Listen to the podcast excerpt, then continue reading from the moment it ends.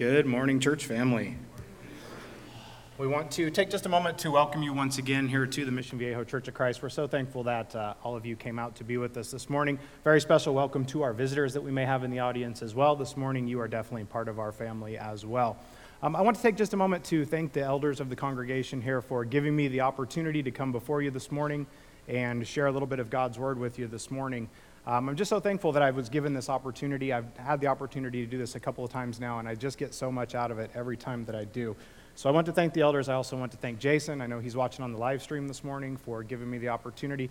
And a big thank you to my cheering section back here who uh, made it out. And they're always so good about coming out when I get a chance to speak. And we're just very thankful for, uh, for all of them as well. So this morning, before we get into the lesson, I do want to take just a moment to remind you folks about the women's Bible study tonight. And the, reason I bring that up is I was remiss last week during the announcements and I actually forgot to announce it. So I do apologize. Um, and just want a quick reminder about the, uh, the women's Bible study tonight. Please make it out if you're able to do so. So this morning, what we're going to talk for just a few minutes about is we are going to talk about getting into the game. And this morning, it's all about being an active Christian and being a part of the game. And for those of you who are sports fans, you're going to love this sermon. For those of you who are not sports fans, please just hang in there with me. I promise there'll be something for you as well. But we're going to kind of draw a parallel between our walk as Christians and an athlete's walk because there are a lot of similarities that maybe we haven't thought of in the past. So that's what we're going to talk just a little bit about this morning. And what we want to focus on is being an active Christian and getting in the game and not sitting on the sidelines because that is so important. And I think sometimes we we get into that place in our lives where we kind of let other people take the lead or let other people do the work, so to speak. So, what we're going to focus on this morning is how do we make sure that we're in the game? How do we make sure that we are prepared? How do we make sure that we are ready when game time comes? And that's where we're going to kind of draw that parallel to a Christian's life with an athlete's life. Now, before we, before we dive into the scripture, I want to share a story with you. When I was probably five or six, um, I got my first taste of baseball in the form of T ball. I think that's how most of us probably got started. And for those of you who know me, this is such a great opportunity this morning because I get to share two of my passions, and that's my faith and sports. And the second one probably drives my wife crazy, but that's okay. She, uh, she lets me watch sports once in a while at least. So, but what I want to share with you is a story from my childhood. When I was a kid, when I was about five or six, I played on my first T ball team. We were sponsored by uh, the local newspaper, which was called the Journal Gazette back in my hometown.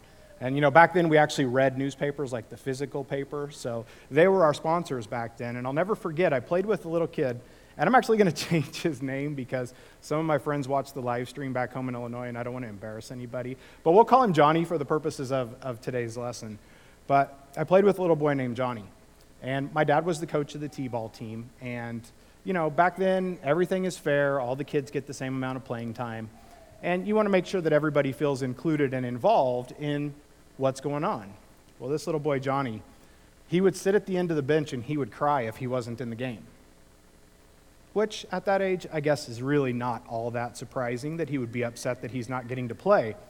But the ironic twist to this story is then when he went into the game, he would go out to left field, he would sit with his back to the field, his glove would be about five or six feet away from him in the grass, his hat would be on the other side, and he would sit there and pick the dandelions and pick the grass and play with the dirt and he would start to cry. So he would cry until he came back out of the game.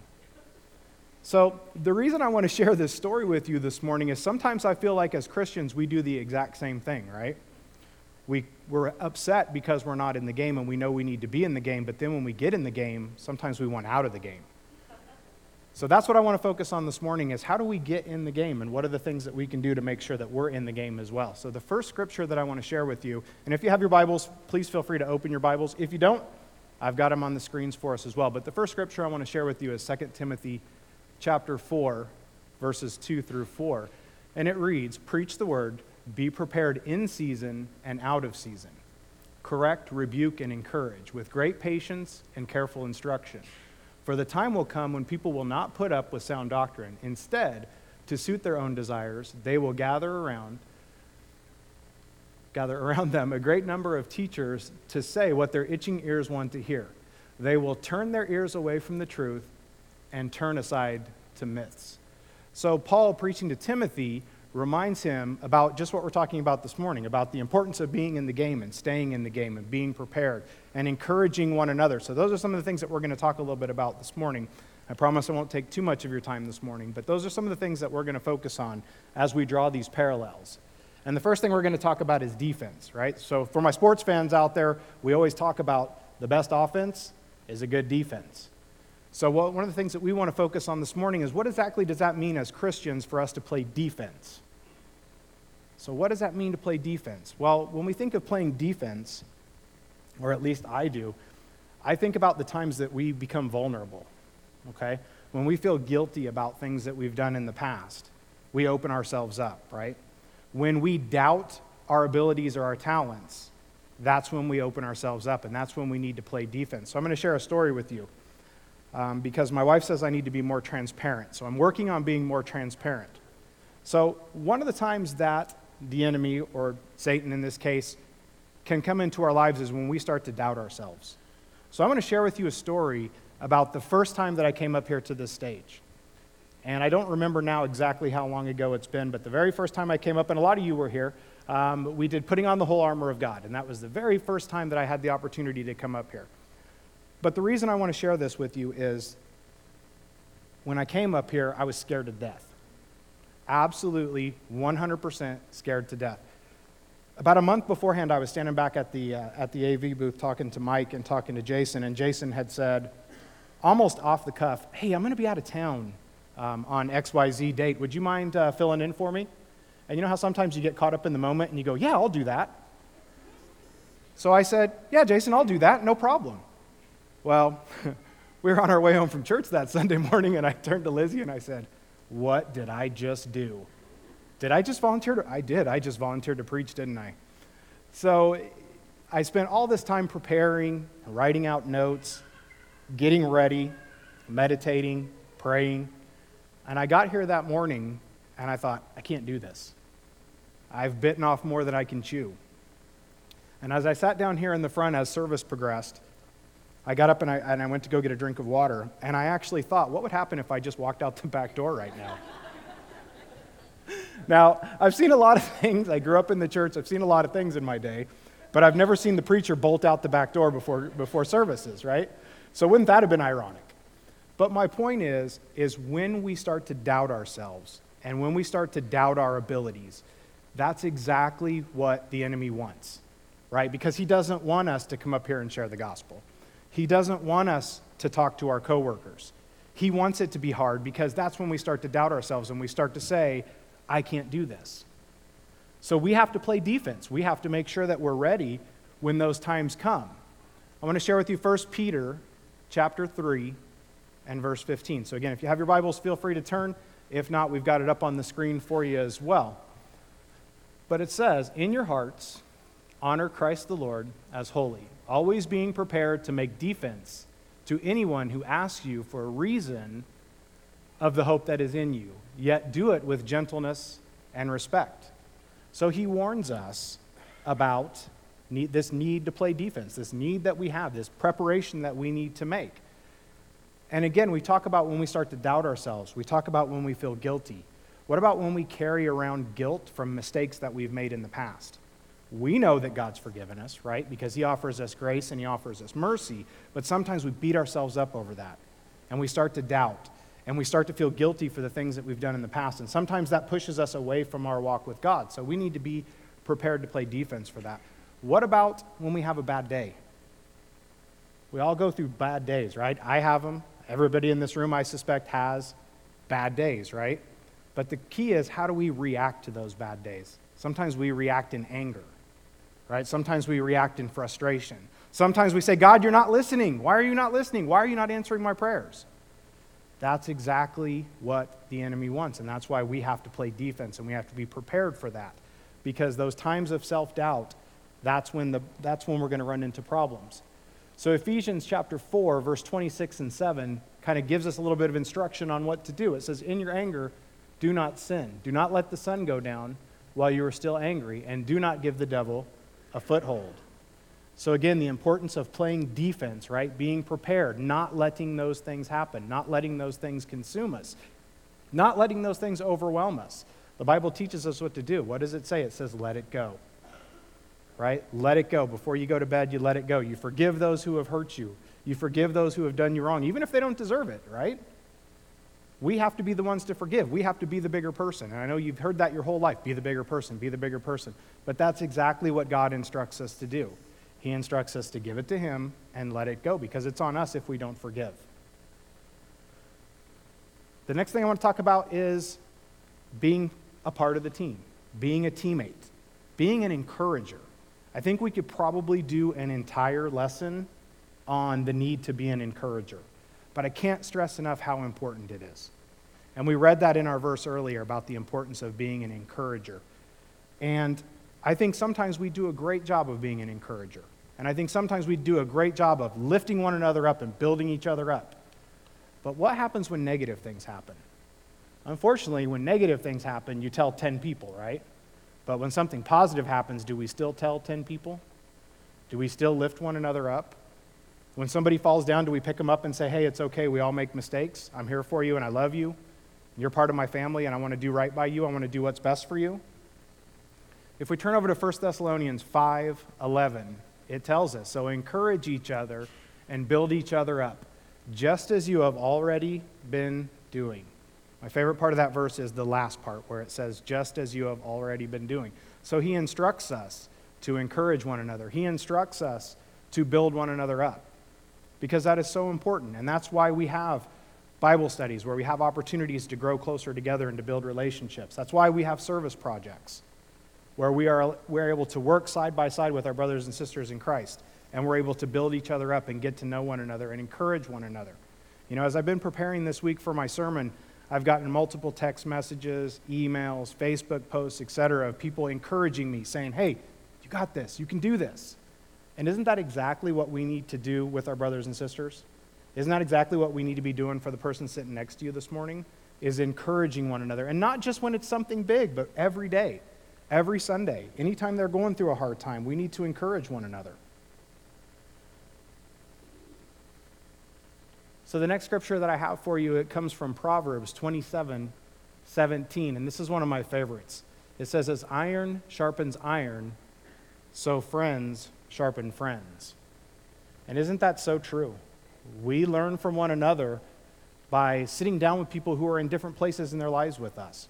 We learn from one another because other people have more experiences, or maybe they have more Bible knowledge than we have, and they're able to share that with us. We do that through small group Bible studies, right? We learn from one another, we grow from one another. I always use the example of a lawnmower. Now, I know this is California, not everybody mows their own yards in California, but when I grew up in the Midwest, you always, you know, you mowed your own yard. And I use the example of a lawnmower blade. When that lawnmower blade is sharp, cutting the grass is so much easier. But if you let that, if you let that lawnmower blade get dull, your work is twice as hard.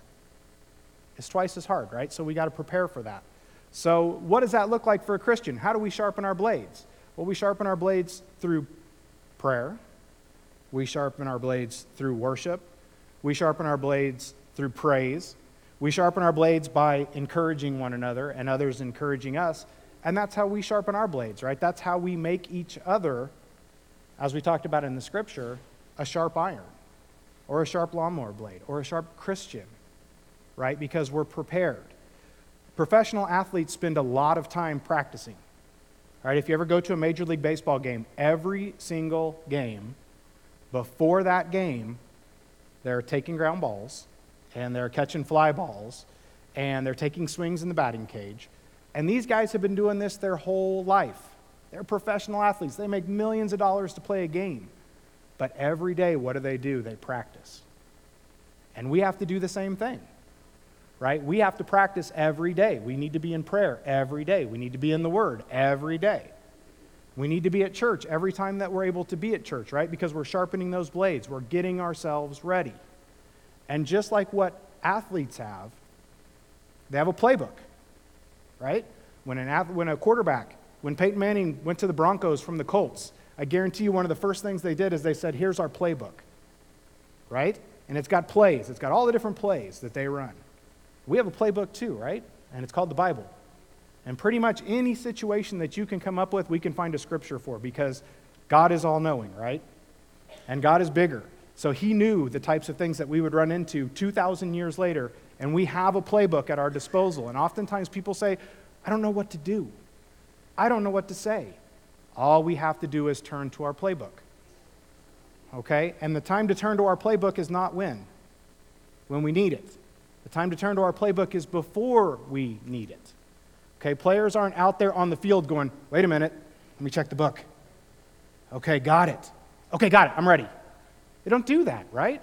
They, they put the preparation in, they put the study time in, they learn the plays. That's the same thing that we need to do as we read our Bibles, as we learn the plays, so that when that time comes, we're ready. Okay, we have an opportunity to store up, right? When we come to church on Sunday mornings, what are we doing? We're storing up, right? We're learning, we're praising, we're worshiping, we're singing, we're storing up. Now, we may not need it right now, right? Because when we're inside this building and we're among our family with our church, it's easy, right? Easy to be a Christian while we're all here this morning, right? Uh, what, what easier place could there possibly be? But when we need it is when we walk out the back door. When we need it is when we go to work tomorrow. So this morning we're storing up, right? We're filling up the tanks so that when we go out into the world, we're ready. But we have to do our part, which is to prepare, and we have to learn, and we have to grow, and we have to be ready when that time comes because it's not when you're in the heat of the moment. That's when you need to call on your reserves. That's when you need to bring out the information that you've studied and the information that you've learned. So, again, if I don't leave you with anything else today, I'm not done quite yet, so don't, don't pack up yet. But if I don't leave you with anything else today, it's that we need to encourage our brothers and sisters and that we need to be prepared. And if you don't take anything else away from today, please take that away from today. So we've talked about defense, very important. We've talked about being a part of the team, equally as important. So let's talk about the fun stuff, right? Offense. I used to help coach Little League Baseball, and all the kids want to do is hit right? When do I get to bat? I want to play offense. They don't want to take ground balls. They don't want to take fielding practice. They don't want to catch pop flies. They want to hit. Well, as Christians, our offense is just as important, only we're not swinging a baseball bat or we're not throwing a football. But Mark chapter 16, verse 15 says, And then he told them, Go into all the world and preach the good news to everyone. Okay, and I know that's a very familiar scripture to all of us. But isn't that our offense? Okay, we talked about not letting the enemy score. That's our defense. But where does our offense come in? Our offense is when we're able to preach the word, when we're able to teach the word, when we're able to lead others to Christ by our actions. And some of you might be saying, but wait a minute. God's not going to use me. God can't use me because I don't have enough time. God can't use me because I'm too young. God can't use me because I don't want to get up in front of the entire church and preach a sermon, and that's okay. Or you might be saying, God can't use me because I can't be a worship leader. Well, guess what? Neither can I. Thank goodness for people like Ed who are able to get up here and sing because I couldn't carry a tune if my life depended on it. But let's look at some examples from the Bible. God used Abraham. Let's just be frank. Abraham was old, right? How old was Abraham? Old, right? and God still used him. Noah drank, God still used him. David had an affair, God used him. Jacob was a cheater, Paul was a murderer, Martha was a worrier, Sarah was impatient, Lazarus was dead. Right? Sounds funny, right? But God still used him. So God can use each and every one of us, and I believe that God wants to use each and every one of us. And no, maybe it's not up here preaching a sermon. And no, maybe it's not leading worship. And maybe it's not teaching a children's lesson. But God can use each of us in our own ways. And it's our job to find that because I believe that God has an intent and a purpose for every person in this room. And I believe that if He didn't, we wouldn't be here. Because if God wasn't still using us, what would be the point of us being here? But there's work to be done, and He wants to use us. But we have to be open to that, and we have to be tuned into that. You know, it's very ironic, and, and you know, they say be careful what you pray for. It's very ironic because the very first time that I got up here, I had been talking with my wife, and I had been praying that God would find a new way to use me because I felt like I had unused potential that I wasn't being used to glorify God the way that it could be. And lo and behold, a couple weeks later, I get asked to come up here for the first time, which has obviously changed my life and has actually got me thinking down different paths in my life. And I believe that this is how God wants to use me. And yeah, I'm no Jason Darden. I'm not as good as Jason. That's like being asked to fill in for Peyton Manning. But, but my point is, I believe that God wants to use me and God can use me, and I need to be open to that. And people have told me, why would you want to preach? Preachers don't make any money. I'm not trying to make money. But I believe that God can use me. And if that's the way that God wants to use me, and He's going to help me to get better, and He's going to help put things on my heart to talk to, to talk to people about, like I'm doing this morning, then I want to be open to that and I want to use that, regardless of the other circumstances. Regardless of people who may say, you know what, you can't do that. Or why would you want to do that? It doesn't matter. It's all about how God is going to use us. The next scripture that I want to share with you is going to be Matthew 5 16. In the same way, let your light shine before others, so that they may see your good works and give glory to you, your Father who is in heaven. So, maybe your calling is not to teach a class. Maybe your calling is not to preach a sermon or to lead worship.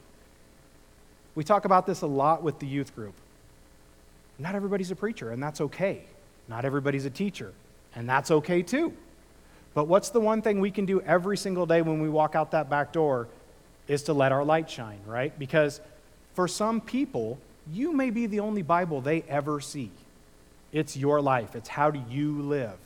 And that's what's going to point people to you. And we talk about this all the time in youth group is the kids will sometimes say, "Well, I'm not going to go to school and talk to people about Christ."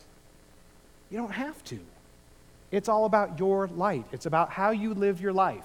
It's about how others see you. It's about letting others see Christ in you, right? Because we're not going to be Christ. We're not going to be perfect, and we're certainly going to make mistakes. But if others can see the love that we have in our hearts, and they can see that the actions that we do, then just maybe that'll lead them to say, you know what? There's something different about Don, and I want to know what that something different is. Why is he happy all the time? Everybody else is all stressed out, and Don's smiling. Why? Why? I don't understand. And maybe that gives him the opportunity to say, Because I have Christ in my life. I mean, what a better way to lead people in the direction of Christ without having to, again, preach a sermon or teach a class or whatever the case may be. We all have the opportunity to simply live a Christ like life and let others see that in us. And if we can do that, maybe that's God's way of using you. I don't know. I don't know what God, how God's going to use us. I don't know how God's going to use me next. I don't know how He's going to use my family, but I know that He's got a plan. And I know that if I just listen to that plan, I got nothing to worry about, right? Because we worship and we serve an amazing living God. And He can do all things, and He can do anything. But we have to be willing to listen, and we have to be willing to let Him do those things in our lives. We need to get in the game right? Because if we stand on the sidelines the rest of our life, what's going to happen? We all read the parable of the talents, right? Or last week, I think it was. Jason went over the parable of the talents. And what happened to the person who didn't use their talents? Called him a wicked servant. He cast him out. We don't want to make it one day to judgment only to find out you didn't use any of the talents that I gave you. Why not? I don't know about you guys, but I don't want to answer that question right? So we want to be ready. We want to use the talents that we're given. So I actually have something I want to share with you folks. It's a short video, and I'll explain the reason for it afterwards, but I hope that you guys will enjoy this. Mic sound? Great opportunity. You shouldn't have any doubt in your mind about what you're supposed to do tonight and about how you're supposed to do it. This is your time. Now, I don't want them to gain another yard. We got to go out there and we got to take it. take their game and you shove it right back in their face. That's how winning is done. Team is something you belong to, something you feel, something you have to earn. If we don't come together, It's over. And I guarantee a week won't go by in your life, you won't regret walking out, letting them get the best of it. I'll ask you one last time. To be the best that you can be. Play like champions. Win. It's about heart. It's about who can go out there and play the hardest. It's about how hard you can get hit and keep moving forward. I don't care what the scoreboard says at the end of the game. In my book, we're going to be winners. In any fight, it's the guy who's willing to die Willing to take the hits. who's going to win that inch. Let me tell you something you don't let anything, nothing, come between us. On this team, we fight. And we shut them down because we can.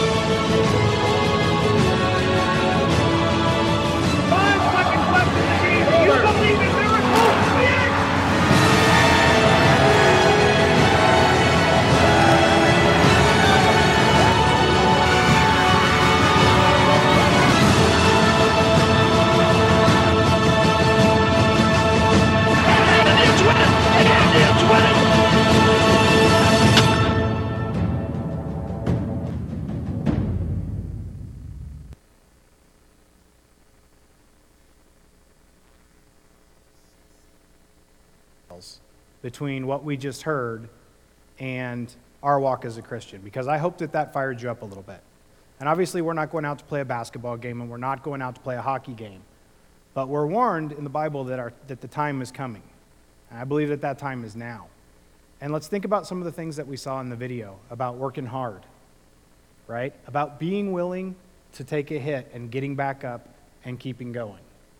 So we're not playing a game today. But however, our life is much like a game every day. We have to be prepared. We have to be willing to go out and fight for what we believe in.